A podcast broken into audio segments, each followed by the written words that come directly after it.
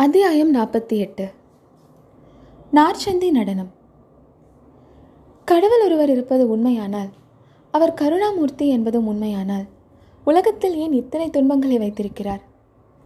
மனித வர்க்கம் ஏன் இத்தனை கஷ்டங்களுக்கு ஆளாக வேண்டியிருக்கிறது? இந்த கேள்விகள் ஆதிகாலம் தொட்டு கேட்கப்பட்டு வருகின்றன. உள்ளத்தில் உண்மை ஒளிகொண்ட மகான்கள் மேற்படி கேள்விகளுக்கு விடையும் சொல்லி வந்திருக்கிறார்கள். மனிதர்கள் துன்பம் என்று நினைப்பது உண்மையில் துன்பம் அல்ல சூரியனை மேகம் மூடுவது போல் நமது அறிவை மூடியிருக்கும் மாயை காரணமாக சில விஷயங்களை நாம் துன்பம் என்று கருதுகிறோம். உண்மையில் துன்பமும் ஒருவித இன்பமே ஆகும். அன்பு வடிவாகி நிற்பள் துன்பமெல்லாம் அவள் இழைப்பள் ஆக்க நீக்கம் யாவும் அவள் செய்கை அவள் ஆனந்தத்தின் எல்லையற்ற பொய்கை என்று பராசக்தியை குறித்து இந்த காலத்து மகாகவியான ஸ்ரீ சுப்பிரமணிய பாரதியார் பாடியிருக்கிறார். ஆனால் அன்பு வடிவமான ஜெகன்மாதா ஆனந்தத்தின் எல்லையற்ற பொய்கையான அன்னை பராசக்தி ஏன் தன் மக்களுக்கு துன்பம் இழைக்கிறாள்? ஏன் கஷ்டங்களை அளிக்கிறாள் துன்பம் என்றும் கஷ்டம் என்றும் நாம் எண்ணிக்கொள்கிறோமே தவிர உண்மையில் அவை துன்பங்களும் அல்ல கஷ்டங்களும் அல்ல.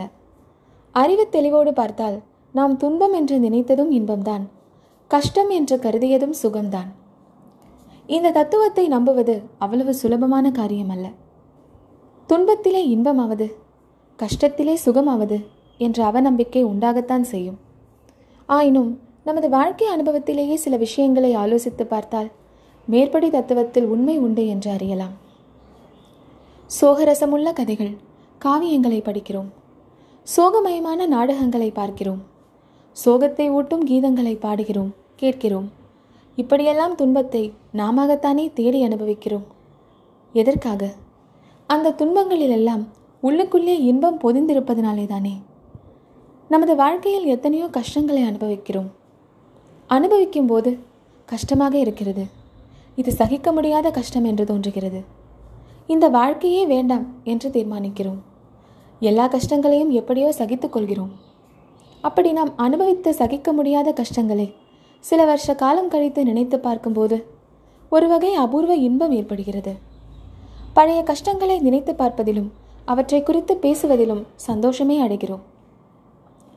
சீதாதேவி வனவாசத்தின் போது அனுபவித்த துன்பங்களுக்கு எல்லையே இல்லை. அவ்வளவு துன்பங்களை பெண்ணாய் பிறந்த யாரும் அனுபவித்திருக்க முடியாது. இருந்தாலும் அயோத்தி அரண்மனையில் ஸ்ரீ ராமபிரானுடைய பட்ட மகிழ்ச்சியாக சீதை வாழ்ந்த காலத்திலும் அதிலும் கர்ப்பம் தெரித்திருந்த சமயத்தில் உனக்கு எதிலாவது ஆசை உண்டா என்று ராமன் கேட்டபோது சீதை என்ன சொன்னாள்? மறுபடியும் காட்டுக்கு போய் அங்கே நான் கஷ்டப்பட்ட இடங்களை எல்லாம் பார்க்க வேண்டும் என்று ஆசையாக இருக்கிறது என்றார் துன்பம் என்பது உண்மையில் துன்பம் அல்ல அவ்விதம் நினைக்க செய்வது மாயையின் காரியம். துன்பத்திற்குள்ளேயும் இன்பம்தான் இருக்கிறது என்று சொல்லும் வேதாந்த உண்மையை மேற்படி சீதையின் கோரிக்கை நன்கு நிரூபித்திருக்கிறதல்லவா?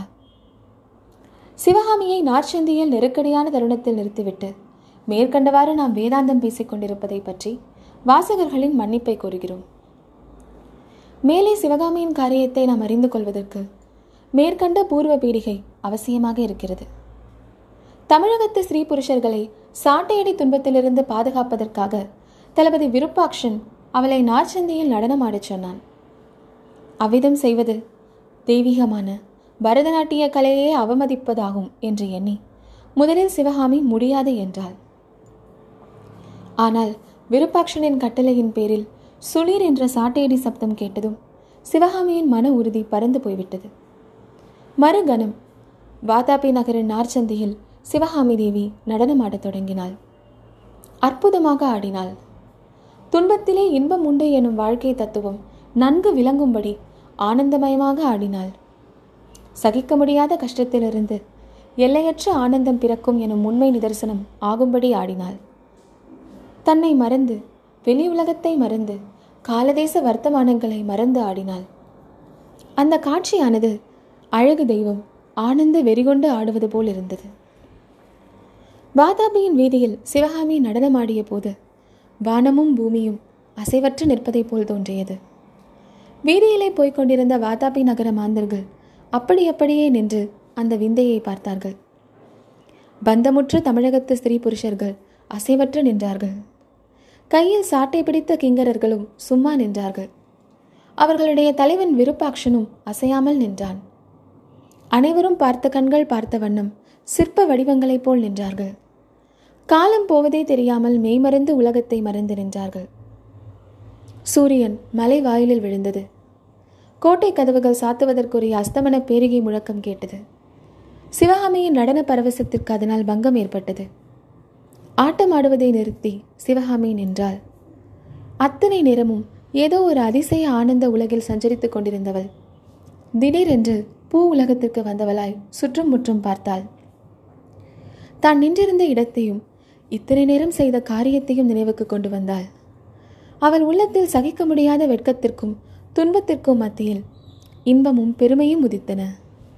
கஷ்டப்பட்டு நின்ற பல்லவ நாட்டு ஸ்திரீ புருஷர்களை சிவகாமி நோக்கினாள். அவர்களுடைய கண்களிலே ததும்பிய நன்றி அறிதலை கவனித்தாள். யாருடனும் ஒரு வார்த்தையும் பேசாமல் பல்லக்கில் போய் ஏறிக்கொண்டாள். பல்லக்கு மாளிகையை அடைந்தது.